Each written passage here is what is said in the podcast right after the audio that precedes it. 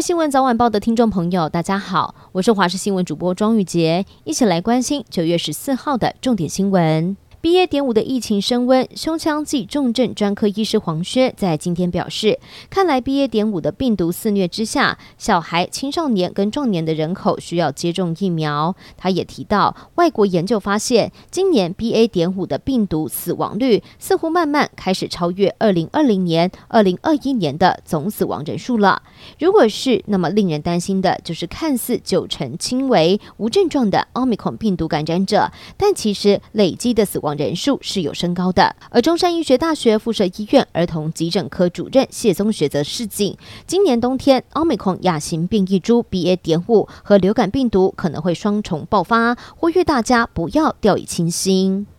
今天上午在九点三十五分左右发生了瑞士规模五点三的地震，地震的深度是二十三点一公里，震央位在台东县政府东南方大约四十点三公里处，也就是在台湾东南部的海域，最大的震度在台东县有四级，目前尚未传出有相关的灾情。台南迪士尼庆典展出了十五米高的米奇与好朋友造型气球，先前因为台风暂时泄气收起来，昨天晚间再度灌气，没有想到疑似是因为厂商操作得太快了，导致右上角的奇奇气球被灌破了，整座气球跟着消风，还好厂商漏夜的来修补，在今天上午八点之前已经恢复了展览。美国八月份的关键通膨报告比预期来得更热，投资人对于物价的降温，还有美国联准会不会那么激进升息的乐观情绪，让美股大跌超过千点。而台股今天是以一万四千六百九十五点开出，下跌一百九十九点，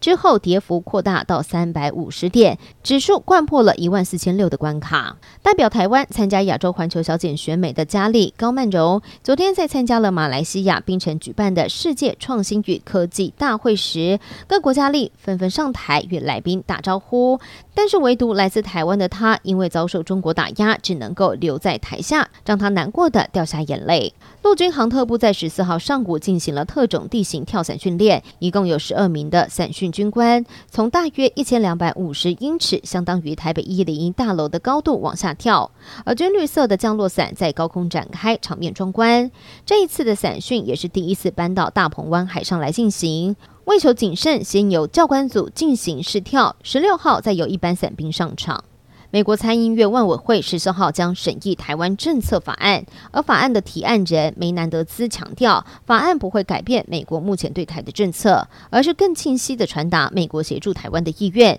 包含了国际空间等等诸多方面。最后关心天气了。随着梅花台风逐渐远离，今天大多都是多云到晴的天气，只有在北部、东半部地区还是会有局部短暂雨，午后山区也会有出现雷阵雨的机会。至于今天的白天高温，大约在三十二到三十四度，其中台东地区以及花莲县纵谷是有局部三十六度的高温发生几率。而另外，原本在硫磺岛南南西方的热带性低气压，在今天的清晨两点增强成为轻度台风，而莫伯台风也在清晨增强成为中度台风。目前看起来，两个台风对于台湾的影响并不大，但仍需持续关注。